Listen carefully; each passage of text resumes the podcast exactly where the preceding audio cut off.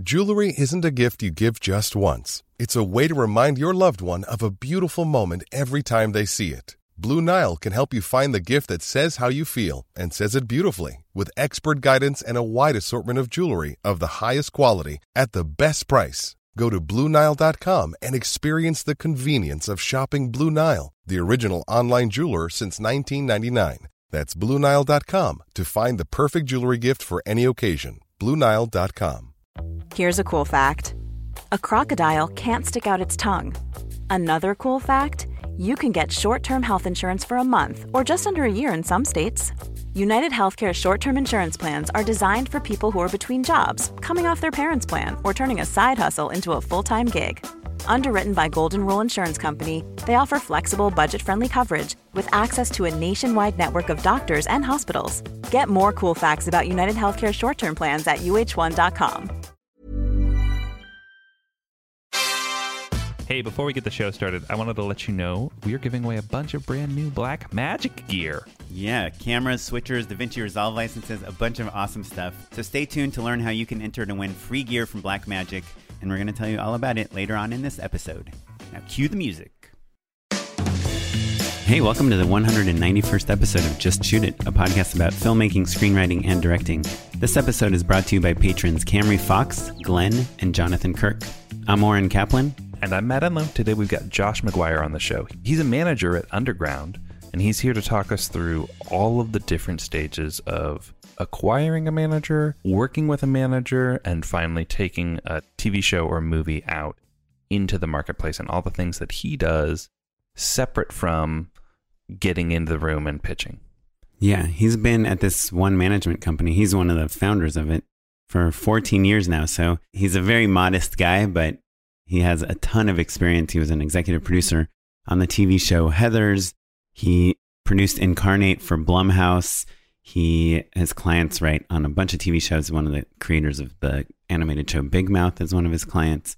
He's got like a lot of awesome things. He's doing a new TV show about Navy SEALs.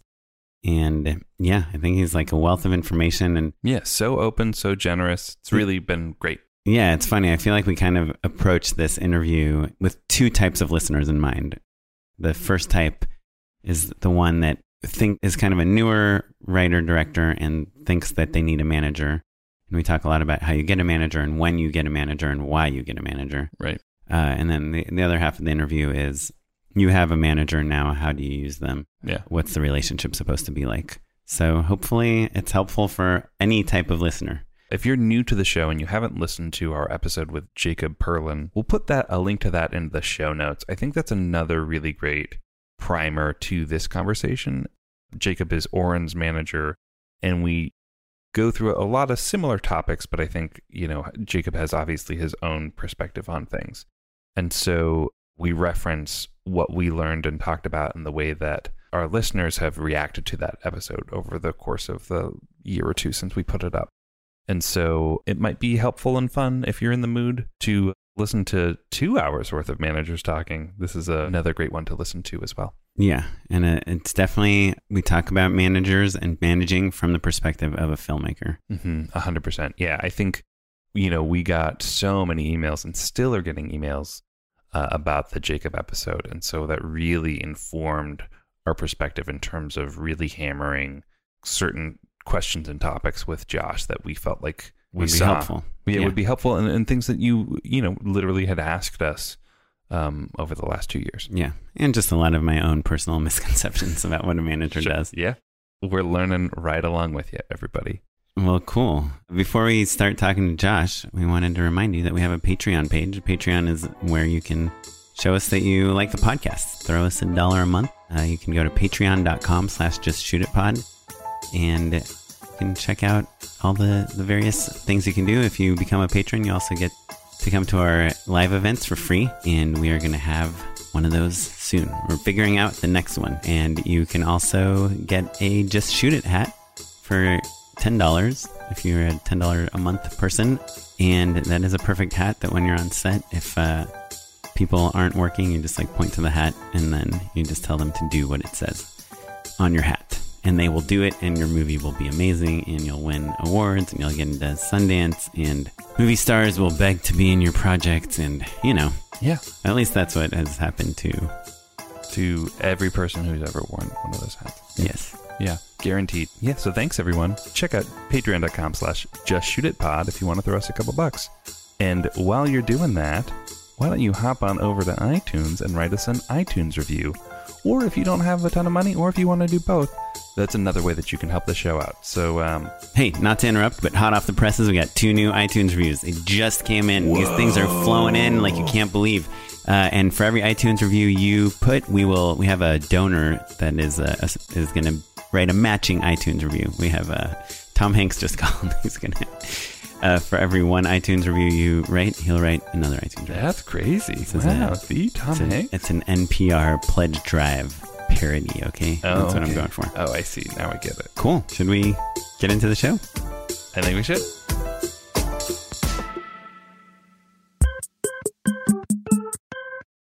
Hey, we're here with Josh Turner McGuire. Hi, guys. Hey, hey, welcome. Josh from Underground Management, is that right? Is that right? Yes, uh, j- just underground, but yeah, Oh, okay. Well, but it is a management company. it is. We are a management and production company. Underground Management LLC. No, I'm teasing. Inc.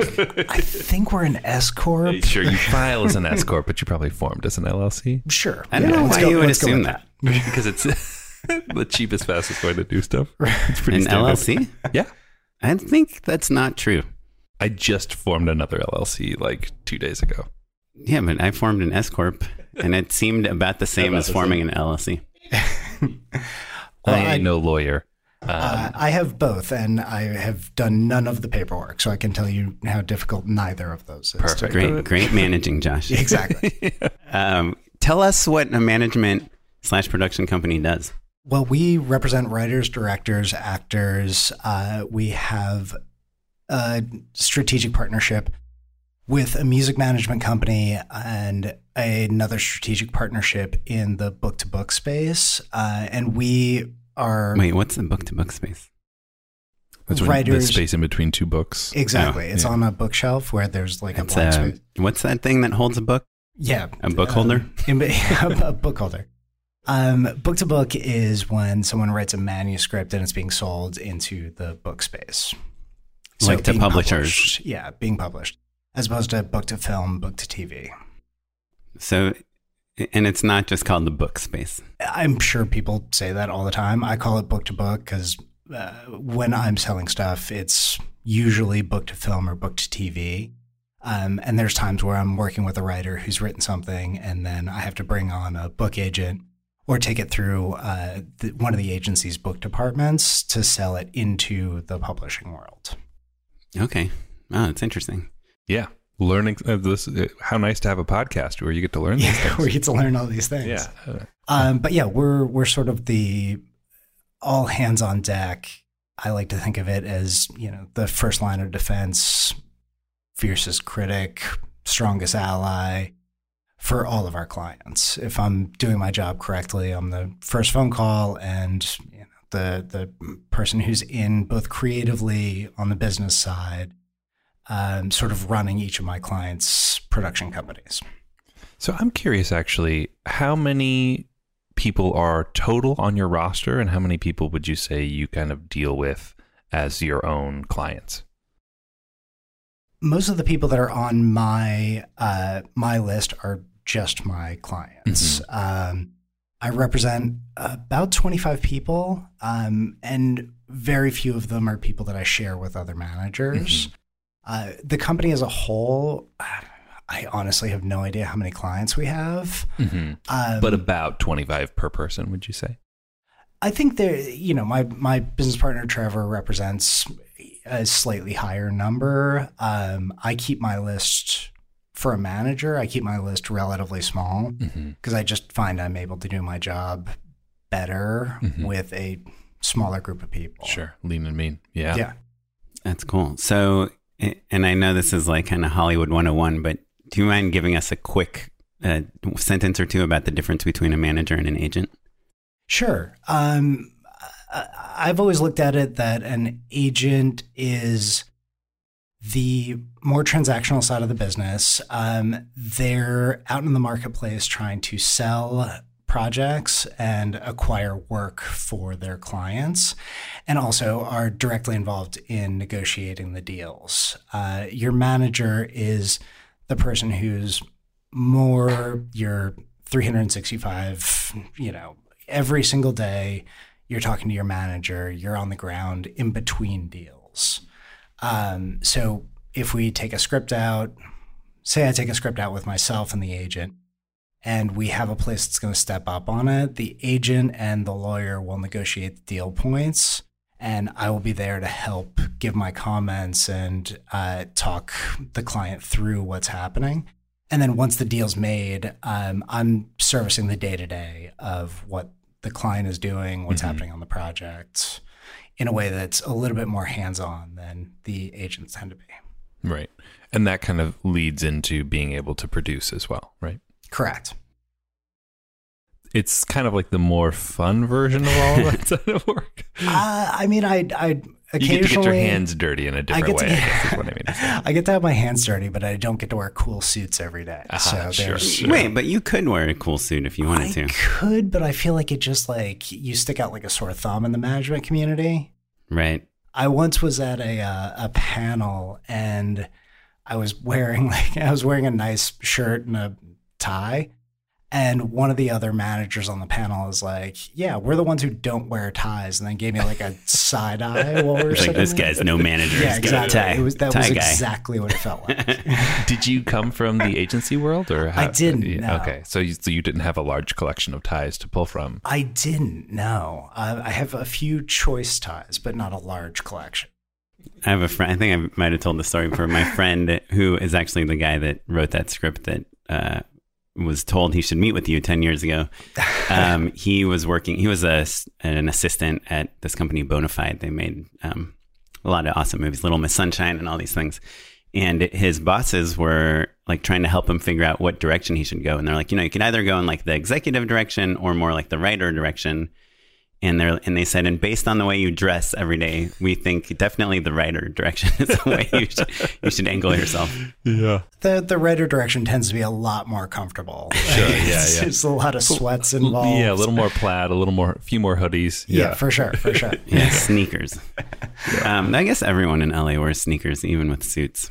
Yeah, but there there is a noticeable difference of like if you're if part of your job is looking cool but you still have to dress down. I think sneakers are the key indicator in terms of like what type of job you do. yeah. Genuinely, I think I'm Matt has this theory on how directors can look cool. We actually just talked about it last night. He said like a, your bag, your jacket, your sneakers. That's like yeah. What can make a director a cool director or like a not cool director? Yeah. Yeah, I, I 100% agree. Look at that. That's 90% of a manager's job is yes, is looking critique. cool. Sure, yes, sure. I'd, I'd wardrobe out my clients. Yeah, yeah. yeah I noticed you brought a, a denim jacket. No yes. enamel pins though. so there, there, was one, but someone found it really offensive, so it had to. It was it just a. It was just a tiny swastika. someone gave me a, a middle finger oh, uh, yeah. that was on my thing for a minute, and then my I think it was actually one of my colleagues looked at me and goes you're just gonna walk around flicking people off all day? And I was like, like it's fair. It's okay, fair. okay. Kids come into this building. um, well, so I want to go back to a couple of things you said. One was that uh, you know your clients that you do you serve a certain part of the of the job for you, you provide a certain service to your clients and agents provide a different service. And you said you have about 25 clients. Do they all have agents or do you think there's like a, a like I personally yeah, only have a, a manager, yeah. and I only have a, an agent. Yeah. Uh, what's the do you do you find that like everyone needs both at a certain level? Um, at at a certain level, I would say most people need both. Um, we're currently at a very odd juncture in the industry where none of my clients currently have agents. Um, but that just has to do with the WGA, the Writers Guild, right. the Writers Guild. Um, do you represent directors too, or just writers? I do. I represent directors. Uh, most of my list is I'm much more writer heavy. I've always been much more writer heavy. Um, I think it's largely because I just it's a you know language that I I speak. Um, but yes, at the moment, no one has an agent, and that is uh, that has been an interesting phenomena over the last six months. Can we talk about that a little bit more? Because I think it is it has created a weird environment for everyone, right? I think um and by everyone you mean Writers Guild members. Yeah, yeah, but also like just the nature of making a television show, you need a, a lot of writers to do that. And so um and there are plenty of directors who are also WGA writers and things like that. So like the relationships that people have and also the way that managers are their place in the industry currently it has kind of maybe shifted as a result of you know writers firing their agents in mass. Mm-hmm. Yeah, I think that's fair to say. I mean, it's definitely um, it's been an interesting six months. Sure. Yeah. Um, I I think for us, you know, our our agency partners not being there. Um, we, Do you miss them? Yeah, I, I mean, I'm, I'm, joking, but, but, kind of, you know, like. Well, I mean, in yes, a real way, both, yeah, probably, yeah. Both personally and professionally, I yeah. do. I miss uh, our agency partners. Um, I do, but I think at the end of the day, I work for, I work for my clients, sure. and you know, as much as I miss having our colleagues at the agencies working with us. It's my job to make sure that my clients are serviced in mm-hmm. every capacity. And over the last six months, that's meant picking up some of the some of the things that weren't traditionally in a mm-hmm. manager's day to day. Yeah, yeah, absolutely. Um, and it, well, and I think also like even in circumstances where maybe like like I am not WGA, so I didn't end up having to fire my agents. It still made everything there very strange. You know, like I think it's still still a hard time to take a show out with them. Like you still need them to open some doors, and they're kind of like not really um, able to do that work in the way that they used to six months ago. You know, it's not that they're handcuffed, but it's weird. I guess is all I'm saying. Well, yeah, it's. I mean, it's unprecedented, and and the first few months of it, we were all trying to figure out what the rules of engagement are. Mm-hmm. Um, I think now it has, I think a lot of managers are becoming inundated with clients coming in because there are those things where the longer this goes on, people need to continue to do their jobs and need to be able to continue to take shows out and, you know, be staffed on things. And, uh, you know, we're being asked to step in. Mm-hmm. Um, in a way that I I don't think we were six months ago. Yeah. Right. Um, well, I wanted to ask you about one other thing you said earlier is that you talk, you're, you know, the agents are kind of there in a transactional sense and you're there like in the day to day. You talk to your clients every day. Is that true? Like, do you really, you, t- you talk to your clients like every day? I talk to, I would say I talk to all of my clients at least once a week. Um, all 25 of them. I think so. Yeah. I mean, I'd, I'd have to go through my call sheet, sure. but yeah, I think I talk to most of them on a weekly basis, and depending on the workload on anybody's plate, um, sometimes it means talking to them every single day and multiple times a day.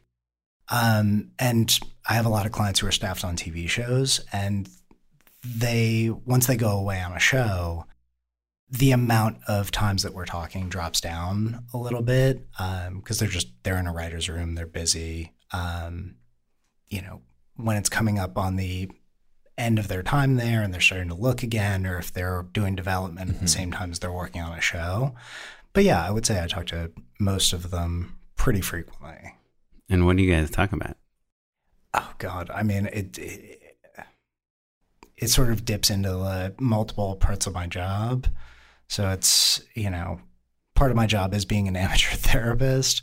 Part of my job is uh, talking a client through, you know, any deal that's coming in, where we are with, if we're out with a show, you know, who's stepping up, who's not stepping up on it.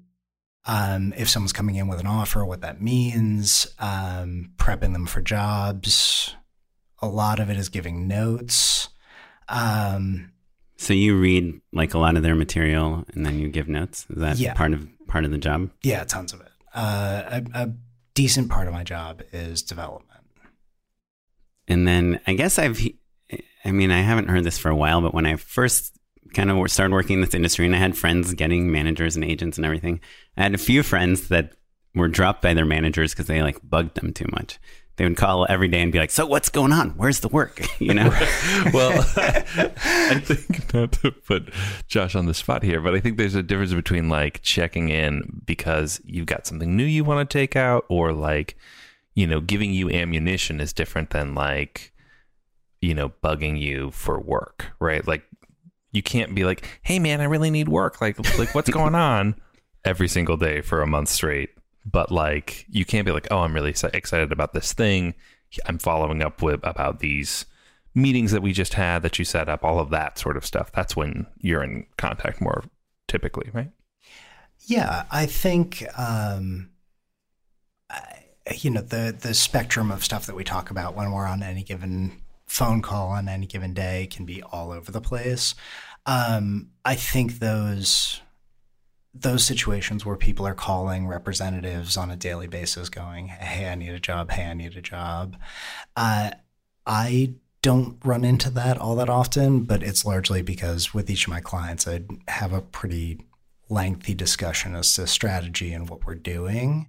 Right. Or not um, even like, Hey, I need a job, but like, Hey, I got like 10 ideas. Can I run them by you? Right. Yeah, I think I think there's there's a way that I we always try and structure those conversations that are it puts us in a position to make each of those conversations more meaningful. So if someone has 10 ideas, it's best to set a time and sit mm-hmm. down and go through those things. Because, um, quite frankly, you know, on any given day, there's a zillion things going on. If someone, uh, if I if I happen to be on the phone with someone and they're like, "Hey, I'm going to pitch you ten ideas," if I haven't dedicated aside like an hour to spend with that person and really be thoughtful in my responses, they're not getting the uh, the the best service out of me. Right. And so I mean obviously you've been a manager for a very long time and I think your client list I mean you're you're just an EP on Heathers, right? Yeah. And you've done your clients a lot of your clients are on writing staffs and things mm-hmm. like that. But is it true that most managers have kind of like their regularly working writers and or, or clients and then more of their like developmental clients? And and the client like that might be more like you know they had a script on the blacklist but they don't have an income right now as a writer and they're working on their next feature. Like is that something that you like do you have developmental clients and um like do you have different levels of clients like that? Um I definitely have have clients in different spots in their careers. Um, and you know, some some of them are people who are often working, and some of them have sold a number of things. You know, I work with a few people who you know just are getting their first jobs or have had a job and they're looking for their next thing, and we're fighting the good fight of trying to get them whatever that opportunity is or develop the next project that we're going to take out. Um, so yeah, I have I have people across the spectrum, um, and I think I I think I'll always have people across the spectrum. I don't think I'm ever going to age out of wanting to help a young writer whose voice I respond to find their first gig or sell their first project. I mean, that's part of the it's part of the draw of yeah. being a manager. That's is, the uh, the thrill of the chase. Yeah. Um, let's talk about that a little bit more though, because I have a hunch that a lot of our listeners at home fall into that category of being lo- looking to break in a little bit more. What um what do you respond to when you're reading a new writer, and and even how do they approach you in the first place? Uh, the writer approach approaching. Mm-hmm. Yeah. Um, a writer or director, I guess. I, I right. guess. Yeah. Um, I think that's a good question. Um, a lot of the stuff comes to me, and I think if you look at my client list and you know look back at the projects that these people work on, a lot of my clients know one another. Um, and my business has sort of grown in this like weird kind of incestuous, mm-hmm. like everybody knows everybody. You only have to go to one barbecue, is what you're saying. Pretty much, yeah, yeah. yeah. yeah. I, it's that, or you could interpret it as like clearly I'm terrible at selling myself because it's only people who know each other that right. Keep, but it's like a referral business. It's a referral business, yeah. Um, So a lot of the stuff that I read um, when it comes in, and it's someone who's younger, almost all of those people are people that are being recommended to me either by other clients or executives around town or you know agents calling to be like look this is somebody that needs some help and they're not quite in the place where they need an agent but like you know if if this is something you respond to you should try and bring them along um, so almost all of it comes from referrals Gotcha. So, what does a person living in Milwaukee do right now? Like, like uh, I'm, I'm just, I'm thinking. My heart goes out to our friends or our listeners who are in most other of, markets. Most of who are in Milwaukee. Milwaukee. right sure. you guys I'm are just trying to- huge in milwaukee I want to, I want to make up our own like idealized version of like the the smaller market person. But, but you know what I mean? Like the person who's just like, you know, grew up at a different town, went to a different state, and like maybe Has a great idea for a TV show. Yeah, exactly. Is there anything they can do, or or is is the answer come to LA and like Meet, go your- to the right barbecue. yeah yeah Get the re- referral. yeah, and and that's okay if it, if that is the answer, but like you know, I Um, feel it's my duty to ask, right? No, no, no. I think it's I think it's a really good question. Um, yes, I think there's the there's the Robert Evans like go to the right barbecue, like be jumping out of the pool, and somebody will put you in the pictures. Um, but I'm actually going to steal a line from one of your previous guests, Kevin Herrera, who answered this at one point. Um, it's not, you know, a writer, director, actor's job to get a representative. Mm, it's sure. their job to make something great that then attracts a representative. Um, Are you saying that they should just shoot it? Yes, they should absolutely just shoot it. I can't help myself. Yeah, no, no, so it, was, it, was, it was well done. I Um, particularly like the eyebrow raise before you deliver was the like, line. oh, yeah, no, that's just Matt's eyebrow. He has very my high eyebrows. Uh, yeah, that's like what we always tell people Yeah. is like if you are like desperately hunting for representation, you probably do not need representation at this point. Yeah. yeah i think i think you know you you guys i you know i looked over your resumes and it's you do you go make the thing Right. or you go write the script or you you know create a podcast that attracts an audience that people start paying attention to um it's a creator's job to make great stuff and it's my job to find those people and help them to take the next step or you know sell their first project or you know Well, then let me ask maybe another way of, of asking it. Then, where do you find those people besides referrals? Is it do you are you scouting things and Or like it's Or- a screenwriting competition, or Yeah, like this person just won festivals, an award at yeah. South by or something. yeah? Yeah, I think I think all those things are true. Um, I think stuff that comes up in competition, like you know, I have a meeting tomorrow with some of the people from Imagine Impact, and Oh, cool. and uh, you know, I've met with people out of film festivals. Um, another thing that happens from time to time is someone who works at our office or works with one of my clients or you know is friends with one of my clients will be like hey i just read this thing that you have to check out or like let me send you this short or whatever um, what i've found is that great material tends to be eminently shareable um, and people want to if they read something cool they want to share it with their friends i mean the same way Right. we all talk about like Matt talks about Hollywood viral, Yeah. this term, which is like it doesn't mean it has 50 million views, but it means that people in Hollywood the are right sharing it. 50 saw. it. right, Yeah, right, yeah, yeah, yeah, That's a nice way of putting that. Um, yeah. It's so so you're a partner at Underground. Yes. Um, so I'm assuming you have some kind of, you know, you and the other partners are are the old guard there, but there's some younger, newer managers. Would those managers take younger, newer, more developmental writers? Yeah, I, I mean, I think I, I like to think that I still take those people on if it's something that blows my hair back. He's still cool, man. Again, Yeah, I'm still still- cool. I- No, Like, you're flipping like- people off. Um, n- I'm on TikTok. no, but I guess there's this idea amongst, like, I think on our side of the equation, uh, that like, hey, I need, I want like a y- new young manager that's super hungry that like hasn't sold anything Sure, that I can Right, be the okay. person Yeah, yeah. they're spending like three hours Or of their day someone with who instead just of got off a desk and needs to build out a roster or something. Yeah, like yeah, that. yeah. Like that's Yeah. what that's like in our mind. I don't even know if it's true, but in our mind, there's like this. there's the new agent, the new manager, the new person that has like 20 empty slots, and I'm going to fill one of those, as opposed to your roster where it's like it's pretty hard to be number 26 on your list of 25 people. You know, No, that that's fair. And I think there's something also, and I remember this from being a baby manager, is like I had something to prove. Like Mhm, sure. I, you know, I wanted to be able to bring in that thing where it's like this is the new hot voice, like this is a blacklist script. This, you know, this you're in the more of a discovery mode, kind of. Yeah. And I think with with our colleagues at the company, the people that I work with, um, it's definitely something that's highly we're a very entrepreneurial company and it's highly encouraged for people to be bringing stuff in. Um, you know, I have a young woman in my office, Brianna, who's coming along, and I'm helping her to start scout for scouting for talent. She's sitting in meetings with me. She's you know in on the notes process. So you know, for me, it's important that the next generation of people that's coming up, we're you know fostering their ability to go out and find clients as well. And do you guys hip pocket people? Is that a thing that managers do?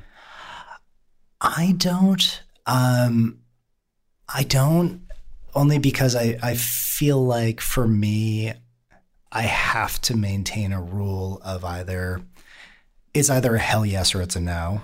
And just to clarify, hip pocketing is kind of when you're you're dating, you're not married, basically. Like you're not officially signed. Maybe you haven't been taken around to the Right. rest of the It's like you met someone at the barbecue that has like an amazing like desert uh, musical. Right. And if you happen to see someone that's looking for like a musical that takes Yeah, yeah. place in Sedona, you'll call this person up. Yeah, I I um I I don't hip pocket only because uh, you know I I do keep a hard and fast rule of like if it's not a hell yes, it's a no. Um, only because I don't have the bandwidth for being you know halfway in. Yeah.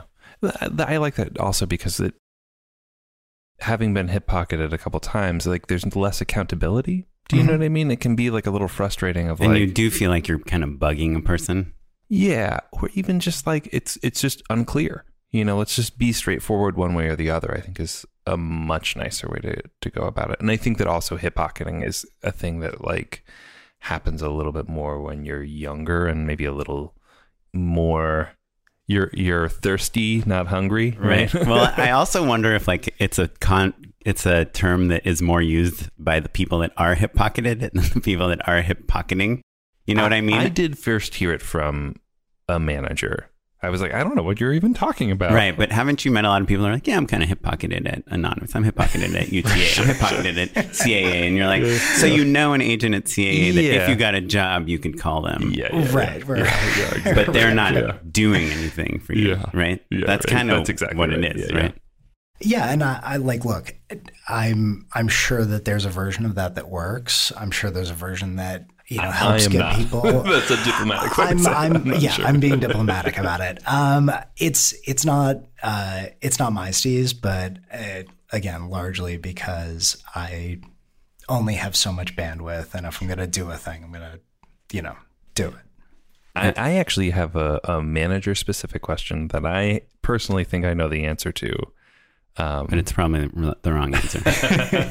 well, um, so I I kind of came up believing that managers have a very very strict no poaching policy, and that if you wanted to ha- engage in a conversation with a different manager, you basically needed to leave your manager before engaging in any other conversation. That basically you're kind of off limits until you're free and clear. Would you say that's true or no?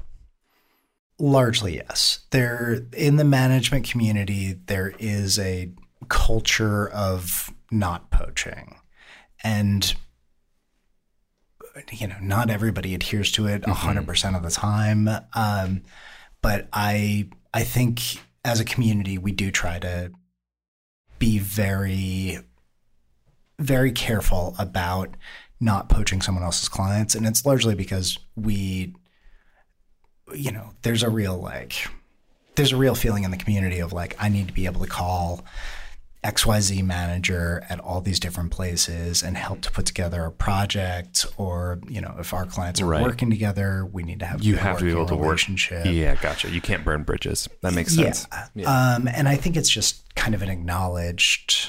I mean, I think it goes to a larger, a larger thing that we've been kind of.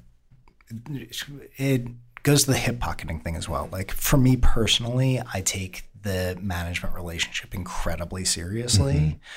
Um, and as such, I wouldn't do that to another manager. Um, and I've been caught in situations where I meet with someone not knowing that they've had a manager. And I have always sort of said, like, look, you know, one, I'd need to call your manager and apologize for taking this meeting. But two, also, like, you should speak with them. If you're unhappy, if you're feeling that the relationship isn't working, you should speak with your manager and either find a way forward or part ways. So, I, yes, the incredibly long winded way of saying, yes, there's supposed to be a no poaching policy. Yeah, but I, I like. I mean, I appreciate that because I think it's worth kind of explaining to people as well, right? Because I think that um, there's that anxiety that people have when you do finally sign with people, and you're like, "Oh, finally, I've got a team." Realizing that oh, that it's not going to work out can leaving them before you find new people feels ill-advised right? Like it, it's like it's almost like if you're lo- leaving a job you know like we were raised with like that expectation of like you can't quit your job until you have something else lined up. And so it sort of feels like that but because of this no poaching thing it makes it a little harder to actually get all of your ducks in a row. Um but that's just the way it works i guess you know Yeah, I can I can absolutely understand that fear. Um, and it is, you know, I think for anybody in the creative business, it's a little scary to be out there without having a team around you to help whatever you're doing.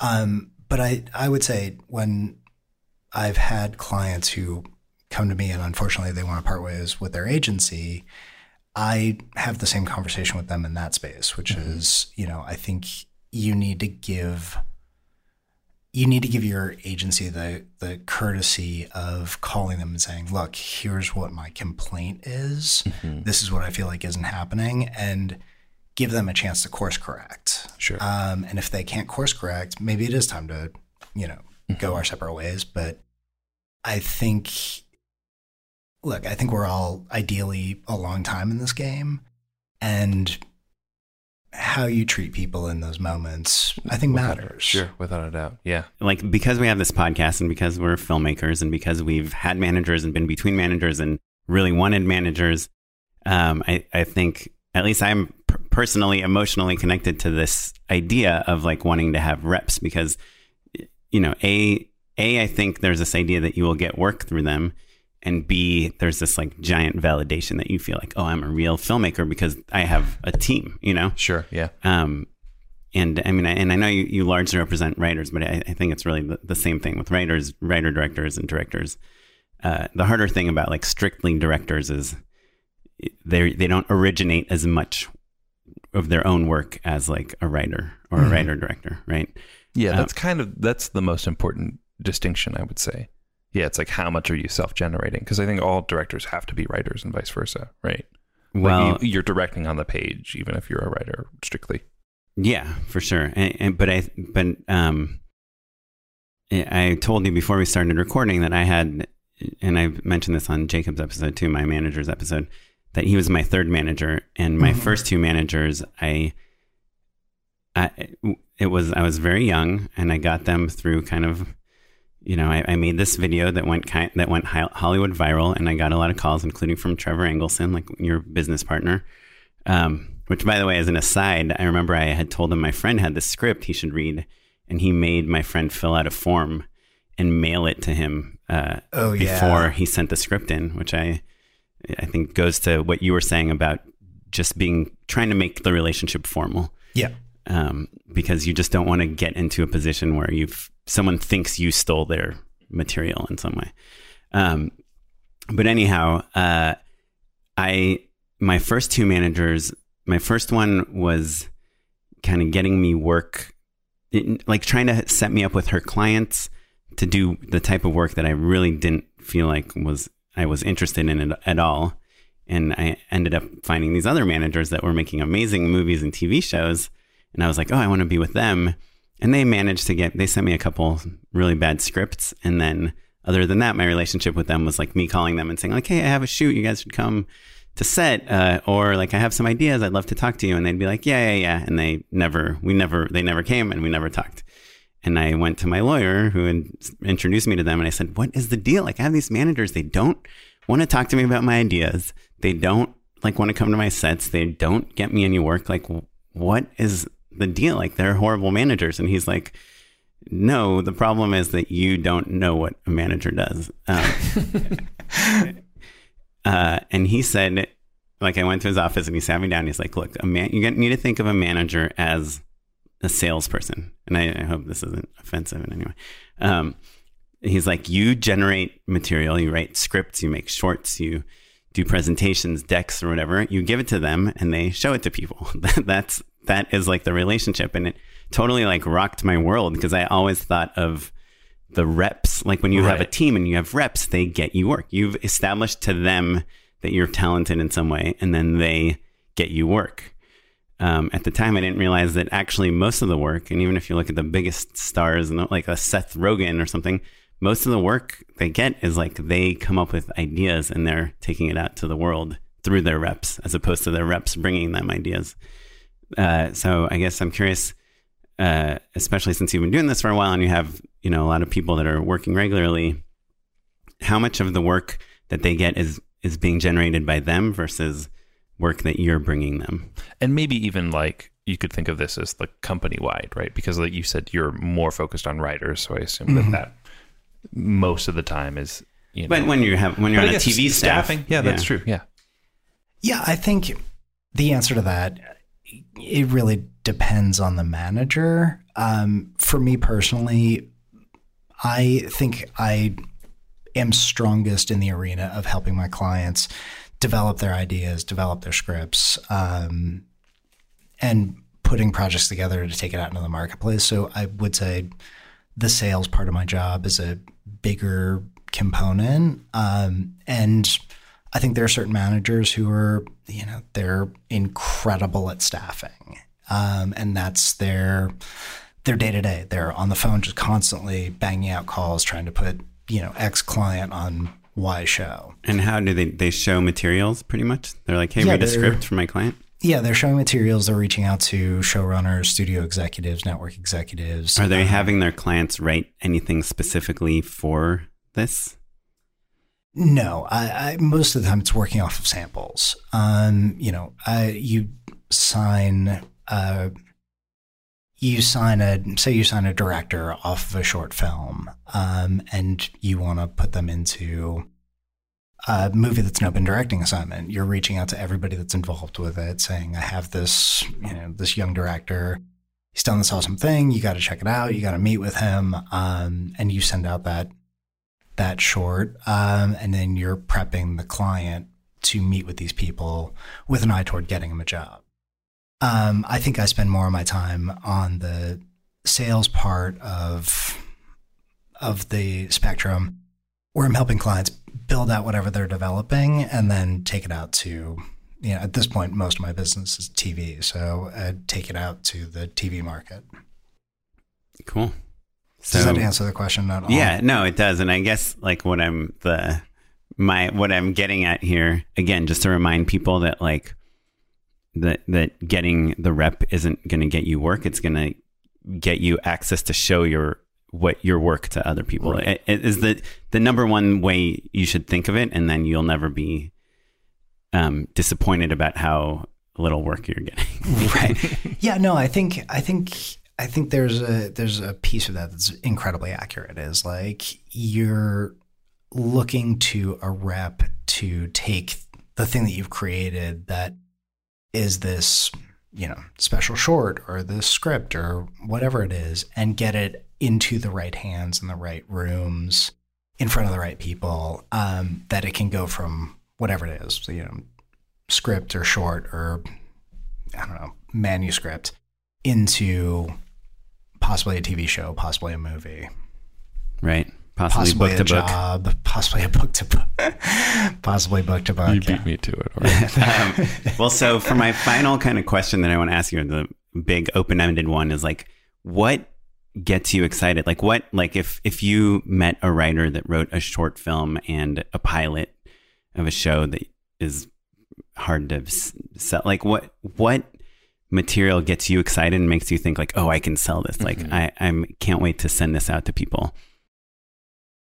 Oh wow! I mean, that's And you can, it can be like, you know, I mean, a, a term we hear on the podcast all the time is like something that's undeniable, you know, uh, which so don't say that, please. right, right, right. not undeniable, but like, is there something, and it, you can frame your answer in terms of like trends that you're seeing or what's exciting you right now or genres or what's like, how do you get Josh McGuire excited about material? Um, I, I won't say undeniable. Um, it just creates something that's insanely great. Um, What's, what do you think is insanely great? I don't know. I was just trying to come up with something that's Something as that's- obnoxious Oh, as- as, as undeniable. It's undeniably. It's insanely undeniably great. insanely great. Yeah. When I, when our listeners send me their short films uh, or reels, I usually just write back like, this is not undeniable. Please try again. hard pass on the undeniability. Um, I think what I'm usually looking for is just that like excitement about reading a script or watching a short or seeing something.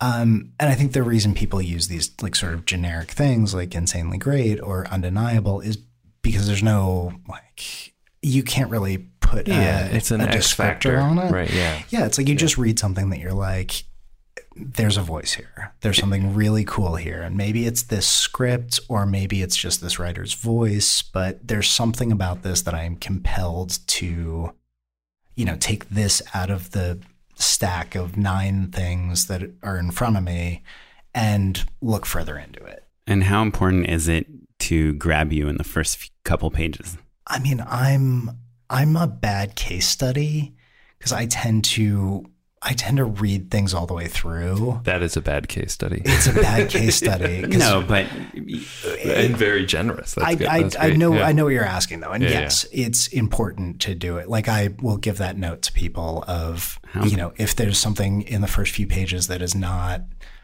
attention grabbing or this doesn't separate it from the pack or confusing or cliche, right? right um, or any of those things.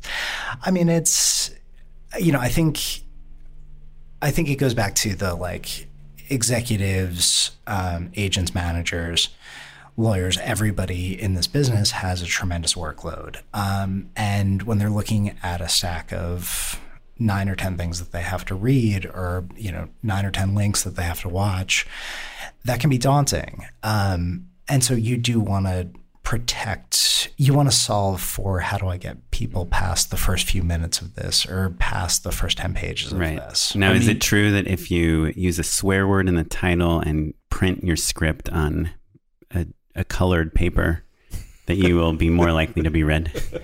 Well, who, who is printing scripts? yes. Are I think it printing a needs to be a multicolored Yeah, page with yeah. all of the swear words on it, Yeah, yeah. and you will definitely. Uh, Comic Like Legally Yes. Blonde was originally That's true. But fuck Legally Blonde, and it was printed on pink paper. Everyone knows that. right. Um, I did. I did once change a spec title from Seed to "My Son is the Fucking Antichrist," Uh-huh. and it it made a difference. yeah, that's true. That's true. That's fair.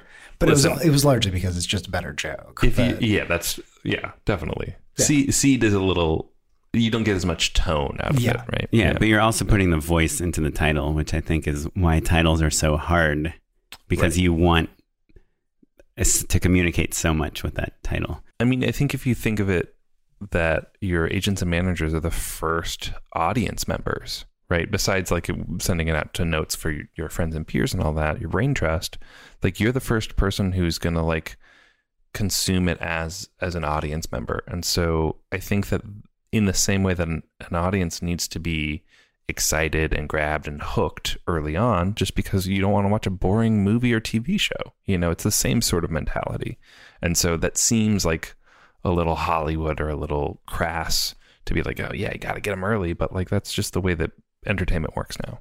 If And it's it kind a- of always has, you know? Yeah. If it's a new writer, do you, is, does it bother you to have typos in the first page?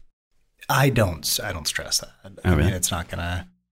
That's not gonna be the thing that throws me. I think if uh, if my biggest complaint is that there's typos in it, then we're all having a very good day. Oh, great. That's well, it's funny. I don't know why they bother me so much. Somebody sent me a couple short. He's like a new filmmaker. He's like, hey, he's like a family friend, like a friend of a friend of a friend. Was like, hey, can I talk to you about something? And I was like, sure. And he sent me. I talked to him on the phone. He told me he's writing some stuff. I was like, oh, if you want to send me like some of your short film scripts, I'll I'll read them. And he sent them to me right away. And I mean, there it's just like typos galore on page one. And I'm well, like, if you're not paying attention to that, what else aren't you paying attention to? Right. Right. I guess I think, and I could be wrong about this, but I like perfectionists. You know, I like Mhm. detailed people. Um, and so I don't know. That is like turns me off when there's typos. Yeah, I think. I mean, like, look, I think it's. We're all putting content out there in the world, and like, I wouldn't want a piece of content that I've had my hands on out in the world with flaws in it. Um, so I'm hoping that they're, you know, taking care of typos and all that as well. But I do think that, you know, we are the very first. We're the very first representatives of the audience that are seeing this thing, and um, Gary Lucchese, who I worked with on Heathers, there's something that always struck Typo me. Typo King. Typo king. He's the king of typos. Uh, the, Who I, knew there was a Z in Heathers? right, right, right, right. Um, he always, when he was, when he would give notes, he'd always do it from the standpoint of um, the audience will.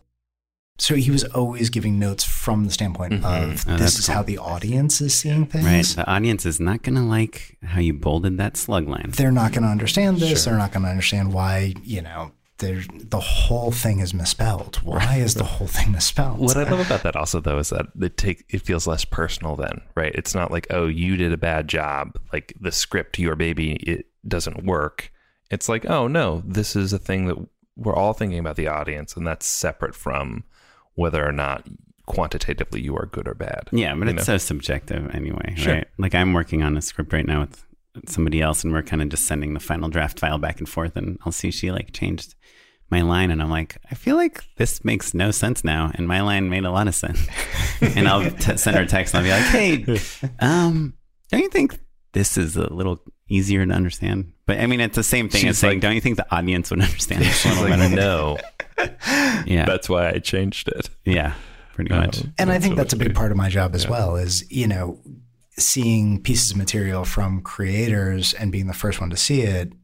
I, I'm not as deeply in it. Like I'm, I haven't been sitting in. Yeah, fresh eyes, right? Yeah, I haven't been But sitting you in the must be good at dealing with egos. Um, I, I hope so. You have to be, otherwise you would have quit, right? Like, I don't know. I'm not that bright. I mean, I might continue to show up if. Um, no, I think uh, I I tend to not take. I tend not to take anything that personally, and I think it's also it's another responsibility that I have in my job of like keeping people's egos to a degree in check. Um, and you know, a big piece of it is as a manager being a safe space. Mm-hmm. Um, you know, part of my job is being a professional punching bag mm-hmm. um, because I would much rather my clients take out whatever reaction they have to a note or to oh, that's know, interesting. a yeah. casting decision or any of those things. I'd much rather them take that out on me mm-hmm. than in front of an executive or a piece of talent Right. or their entire writing staff. You know, Right. This might be too personal of a question, but do you ever take out material that you don't love? no, So you'll always be like, I I can't. It, it goes in the same like category. if something doesn't work for you, you're not going to show it to other people and say this is you should read this. yeah it's uh, i think sort of the same way that that everyone wants a rep like i i get reads on things because over the years people have come to respect what i'm sending out um, and i think to a degree there's a little bit of um, i also have a responsibility to the marketplace of not taking something out that I don't feel like is ready for the marketplace or But you don't a- think that's subjective in any way. Like if you're like your clients do a lot of like kind of adult comedy stuff. right like if some one of your clients was writing a kids show or like a kind of B movie horror thriller or something. Yeah. How do you reconcile if a client is really passionate about making something that you're not as excited about? I'm I'm never afraid to say I don't know. Um, and with a lot of those things, like if someone came to me with a kids show, my immediate answer would be I don't know. Um, I just don't work in that marketplace often enough. I don't know what's working and what isn't. Um, and if I say I don't know, it's not the end of the road. It just means I have homework to do, and it means I need to go out and talk to some buyers. I need to talk to, you know, some friends that I have out there in the world, or a stu- a, you know, a number of different studios to find out the answers. Um, I won't shoot something down just because I don't happen to know the answer to it, but it definitely, if it's something that I really feel strongly is not something that I would want to put out in the marketplace, I won't take it out. Right. I think it's when I went to see my manager a couple times ago in his office, I saw he had a list on his wall of buyers. And it's funny because it's not something that, like, as a creator, writer, creator, director, I'm like thinking about that much, but it seems like, and at the management level, that's kind of like your Yeah. one of your like A plus B equals C. Like they're like the B part of the equation. Yeah, well, if I if I walk in and I have a show that only goes to say two networks, right? That's a different conversation than if it works at six. You know, Mhm. Yeah, and I think again, it's not if something only works for two networks, it's not necessarily a no for me. Sure. It's Yeah. just we have to be more careful about how we put it together. Um, and if someone comes in and pitches me an idea that's nothing more than a log line that only works on one or two networks or one Mhm. network, a lot of times I'll encourage them to go in another direction because you know it's a very competitive marketplace. You want to put as many sharks in the water as is humanly possible, and if there's only one shot with something, your odds just become so long. yeah, And you think it's as competitive today with like what seems to us like 10 times more buyers than there were like five years ago? Like with all the streaming services, all the places that are coming together and separating, it, it still seems hard to sell a show. Yes. Yeah, Yeah. it's an it's an incredibly competitive marketplace. I think especially as soon as you get re like specific about an idea and you look at who you could possibly imagine would buy the show, it it's still not that many places. Look, it's more than three networks, of course. But like the odds that you have a great idea that works for like four places, maybe excluding like Hulu and Netflix that are a little more agnostic, like it's it's pretty rare, right? Right. But I guess now I think of like, so you think Netflix had all these Disney movies and shows on it that now are not going to be there, and all these Fox, sh- like, and all these kids things that, you know, Viacom is doing something like all of a sudden, at least in my mind, Netflix needs a bunch of kids shows. You know, it seems like it would be easier to sell them a kids show now than when they had access to all these other. Sure, but that's shows. still one network we're talking about, though.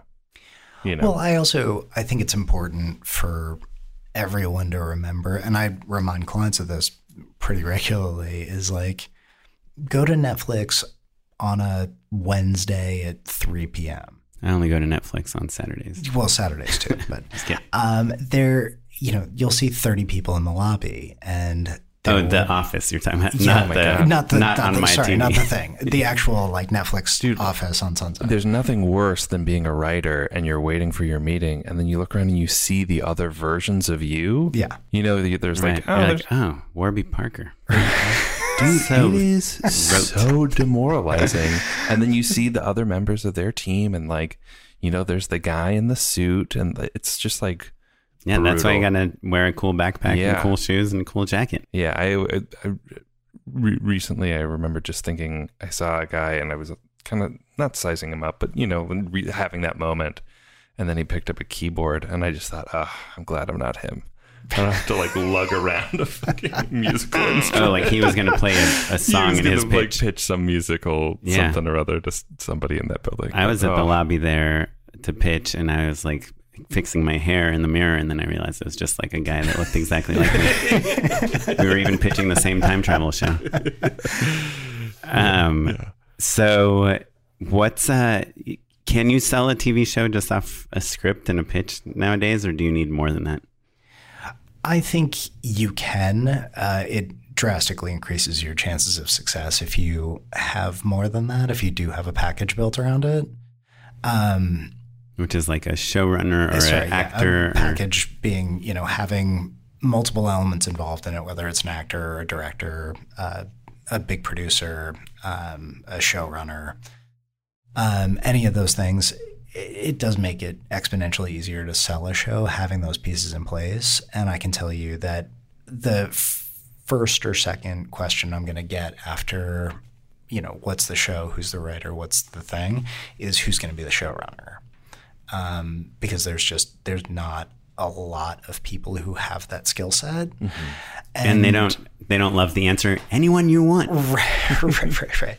Anyone you want that's available and doesn't have their own show right now. Um, yeah, I you know TV show on the low end, twenty million dollar investment, and there's not a lot of people that they Feel confident. in. feel confident in putting. You know, here's twenty million dollars, go deliver us ten episodes of something. And when you And that's say on the low end, you mean like cable, like a truTV TV show? I think True's budgets start somewhere in it's like 700 750 an episode. Um, but yeah, I mean anywhere between True and the streamers do low end shows in that price point. You know, there's a there's a lot of places where your first year budget is going to look somewhere in that neighborhood. Right. I want to. So let's just kind of in the process of all of these conversations or this stepping through things. Let's pretend, you know, you've found a client and they've cleaned up their their screenplay so that it doesn't have any typos, and you guys both love it. And now Got it's a time. bunch of swear words in the It's got a- title. it's got a pink cover sheet, with Very swear words. colorful Yeah, title- it's cover like, page. It is ready though, like Yeah. you know, match made in heaven. Um, and it's time to start taking it out. Walk us through those steps. What do you do? So sorry, you're you're asking if we I'm saying basically that we in the in the life cycle of like uh, signing someone and developing a project together, Like a TV show it's or a feature? Yeah, let's do a TV show. But you said that's the majority of your business. it is now. Yeah. So like, what what does a manager specifically do in that sort of process? Well, for for any project, one thing that I think I do and the the people at my company we tend to do uh, before we take anything out is we are going to those end users, um, you know, be it Netflix or FX or The buyers. uh, any one of the buyers and saying, you know, I have this thing that I'm putting together. It's from, you know, this writer. For me, it's important to always go out and ask the question of, is there anything that I can be doing to make this an easier thing for you to say yes to? Um, is there anything that you guys have that's competitive that would make it impossible for you to step up on this? Um, you know, uh, finding out all those things because a lot of times what they're going to tell you is no, it's all execution dependent. Just bring the thing in, and if we like it, we'll do it. But Bring every- the thing in, meaning like bring in the pitch. bring in the pitch, bring in the script, whatever it is. Yeah, we'll we'll say no after you've pitched We'll your say- heart we'll out. s- Is we'll s- We'll say no after we've given you a free bottle of water. yeah. And just as a quick aside or detour, a pitch is mainly somebody talking in a room to Yes. you. There isn't a lot of additional materials aside from describing the show. Um, there, it can be anything from someone just talking for 15, 20 minutes to someone talking with visuals that go along with it. Um, sometimes it's hard copy visuals of like, you know, we've done these pitch boards in the past.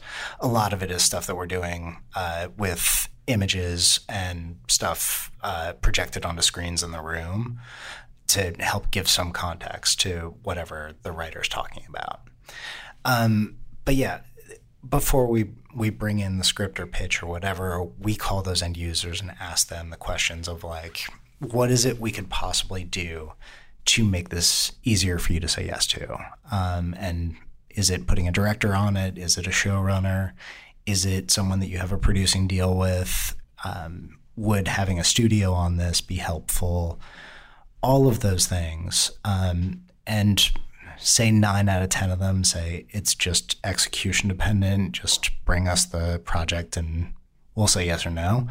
Every single time we do this, we get one piece of information that I would not have previously counted on or thought of that can be the difference maker. Um, you know, we sold a we sold a feature thing a few years back um, to Fox, and it came off of Fox telling us that they had a deal with a director that they needed to buy stuff for.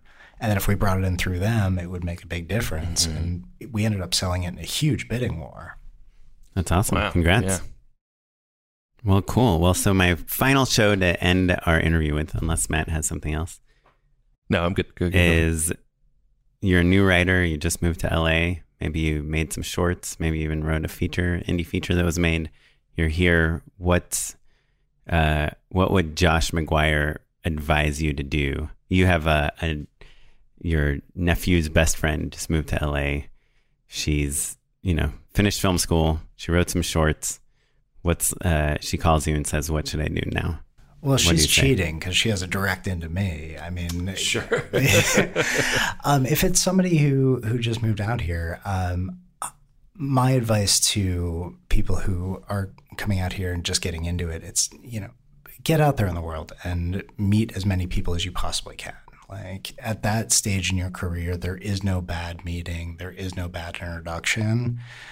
Like you'll have 150 introductions that turn into nothing, and then one that turns into you're getting your script or your short or whatever in front of mm-hmm. one set of eyes. And you know, there's probably going to be 18,000 additional barriers to entry after that. But I, I think don't be don't be shy about your work. Don't be shy about getting out there in the world and building your community. And when you say meet people, you don't mean like call up an agency and have a meeting. You mean like go to a film festival, go to a party, go to go, a mixer, go, go to, to, a barbecue. Yes, go to a barbecue. Yeah, yeah. Go, to, go to a barbecue. I, I mean, I think I love barbecues. I guess I you're really into yeah, it. Yeah, have you heard of uh, Fast and the Furious? I mean, I think uh, I think all of us once you've been here for a while, you come up in a community, and I think that's that's what you're looking to build. Is like a lot of the people that I'm closest with on the executive side, we've been friends since we were assistants, mm-hmm. um, and over time we've kind of cultivated that relationship. I think the same thing is true for writers, directors, actors. Um, you know, I think you want to be out there in the world building your community. Cool. Awesome, man. Well, well, awesome. Well, thanks for talking to us, yeah, Josh. Of course. Um, can we hop into unpaid endorsements? Yes, please. Unpaid endorsements. We had Natalie Metzger on the podcast. She is a producer, and she had told us that she likes to, to congratulate people when that she sees good news about them. So just write a, quick email and say congrats. And then um, I was like, I never do that because I just feel like I'm bugging someone. Like, oh, probably a million people are saying congrats to that person. And then yesterday I was on Deadline and I saw uh, this guy I know. He created this show, and there was an article about it in Deadline. And I wrote to him, and I don't know him that well. And I was like, hey, congrats on the show. I just saw the trailer on Deadline. Looks amazing. You know, congratulations. And then he wrote back. He's like, oh, wow, that was like so nice of you to say. And I was like, oh my God, this totally works. So my my advice is go to Deadline, find someone you know that has an article about them, and just write them an email and say congratulations. Perfect. That's my endorsement. All right. Well, I'm I'm going to piggyback on your endorsement. Um, I think emailing and calling people to say congrats is a huge one. Um, also, it's so weird that like literally until last week when we interviewed Natalie, I thought that was like an annoying thing to do. Oh no! like you, I, I asked her, I was like, "That's like saying happy birthday to someone on Facebook when it's like you're getting all these happy birthdays from people you don't know." And she was like, "It's not the same." If you guys see my name written literally anywhere, please call me and say congrats. like, right, you can be call you. That's interesting. Like, you don't you don't mind a phone call? You like a phone call? I don't mind a phone call. I probably will be slower. I mean, sure. for you yeah, guys, yeah. I'll get back immediately. Sure. But like, you know, shoot me a text, shoot me an email. Yeah, yeah. But like, I think saying congrats is a really big one. Also, uh, another rule that I learned uh, I was given when I was a baby manager is always be the first phone call when someone gets fired. Um, so when someone loses mm-hmm. their job, their show gets canceled, something along those lines happens, always be the first phone call. Man, what do you say? I'm sorry. Chin up, stop crying. I'm Welcome sorry to that this happened. Welcome to Hollywood. Welcome to life in the NFL. I know you pick up the phone, you call them and say, "Look, that sucks. I'm sorry. Can we grab coffee? How can I help?" Oh, Yeah, wow. That's great. How can I help? Love and, that. and they're like, So uh, good. do you have a couch I can sleep on? Yeah. Right. No, but Are I you know these two guys. and just to just to provide a counterpoint, um, I have a LinkedIn account that I never check, but I created probably like 20 years ago. I don't know, whenever LinkedIn started. And three days ago, I just started getting all these messages on LinkedIn from people I barely know or that I worked with like 20 years ago. And I logged into LinkedIn and everyone's like, congrats on your work anniversary. and it's, that's like, because I incorporated, I changed the info to say like, Sure. my company. I don't know, whatever Yeah. I did. So on some arbitrary day, now I'm getting all these messages. I'm like, really this is so meaningless. um, but so the LinkedIn, congrats on your work anniversary, and the Facebook happy birthday. Not that you shouldn't do it, but it's different than what we're talking about. Just want to say that. Yeah, I, I I agree. But the the email of hey, congrats on like just forward the deadline link. Hey, congrats on this is it's really nice. Good move. Yeah. Yeah, know it. solid move. Well, I've got a real uh, weird one for you guys. I'm always looking for good music to write to, right? Like, a, I, there's a very specific criteria if I want it to be like, uh, yeah, like songs about writing. songs about writing. Yeah, so like, I'm writing right now. um, I have to sing them as well. Uh, no, no, I like uh, stuff that's like orchestral, but Right. like Not- no lyrics, no right? lyrics. Ideally, something that like isn't going to be too slow, but that has some real movement Yeah. to it as well. Because That's what Spotify like. They have their like focus study, Sure. like those playlists. I feel like those playlists actually miss the mark for me, but um, but uh, film scores tend to be really great um, because they naturally have a lot of different emotions and movement to them anyway. And uh, I've been into the Shin Godzilla, or and basically any Godzilla movie is music is like especially interesting to write to. It's like it, it's not always it's not going to work for like your you Love know, poems. love poems, or like you know, a heart wrenching scene. But it's all those scores are all kind of legendary. They're so weird. They put you in a really weird space, and like they're not super distracting. Like you can really kind of end up in like a flow, like trance like state with them. And so, uh, Shin Godzilla, which is a relatively new one and has more modern um, instrumentation, but like the original Godzilla soundtrack is a masterpiece as well cool. yeah. And how do we listen to these? on Spotify. Okay. Cool. Yeah. Weird, Well- I know, guys. Sorry. Yeah. No, you But ruined the show. man. Try it out, everybody. No, that Let sounds awesome. Yeah. No, I do drive around listening to film score in my car, so Okay. that'll be I'll, I'll add Oh, it to the. cool. yeah. I, yeah, it's a great way to get around town because you're just like it. Yeah. Something about it just makes being in traffic like slightly less obnoxious. Well, and you have a moment with your thoughts as well. You know, like I think I our, don't like that. Our time is filled with like I'm like brushing my teeth and reading like New York Times. Yeah, exactly.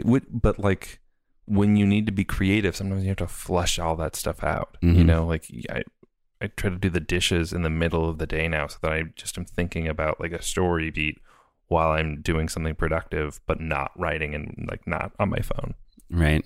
Um, I I remember. a dishwasher. yeah, I remember years ago hearing like that Justin Timberlake was listening to all this like rap and hip hop while he was driving, and he kept getting speeding tickets, and so he changed what he listened to to like classical, like like kind of slower classical music, and he was Yeah. driving much safer. Well, apologies for all of the speeding tickets when you listen to the Godzilla score on the drive home. I'm sending them all to you. Um, well, Josh, if people want to find out more about you or Underground, do you tweet? Is there like a website people should check out? I don't. Uh, I where mean, do they I'm- send their scripts? I'm terrible at, at being on social media. Um, but they, I don't know, keep an eye on Deadline is basically the only place that you're going to see it. Um, Cool. You have a page on IMDb Pro. I Check do that have out. a page on nice IMDb page. Pro. Um, yes, I do. I'm on there. I like what you did with like the fonts and the title treatments. well, yeah. I mean, cool. did you see my cover page? It's just so many colors. yeah, that's how I recognized you when you drove by the house.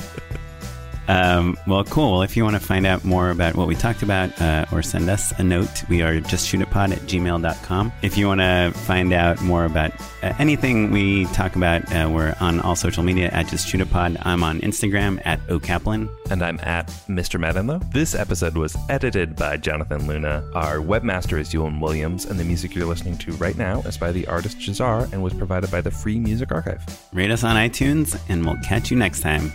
Thanks, everyone. Bye. Bye. Thanks, guys.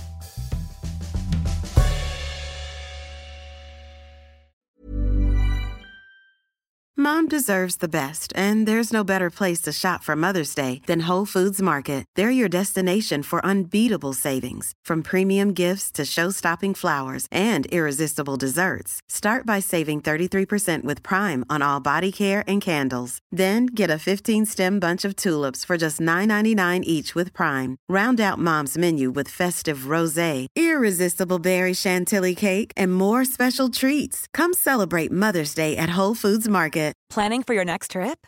Elevate your travel style with Quince. Quince has all the jet setting essentials you'll want for your next getaway, like European linen, premium luggage options, buttery soft Italian leather bags, and so much more. And is all priced at 50 to 80% less than similar brands. Plus, Quince only works with factories that use safe and ethical manufacturing practices.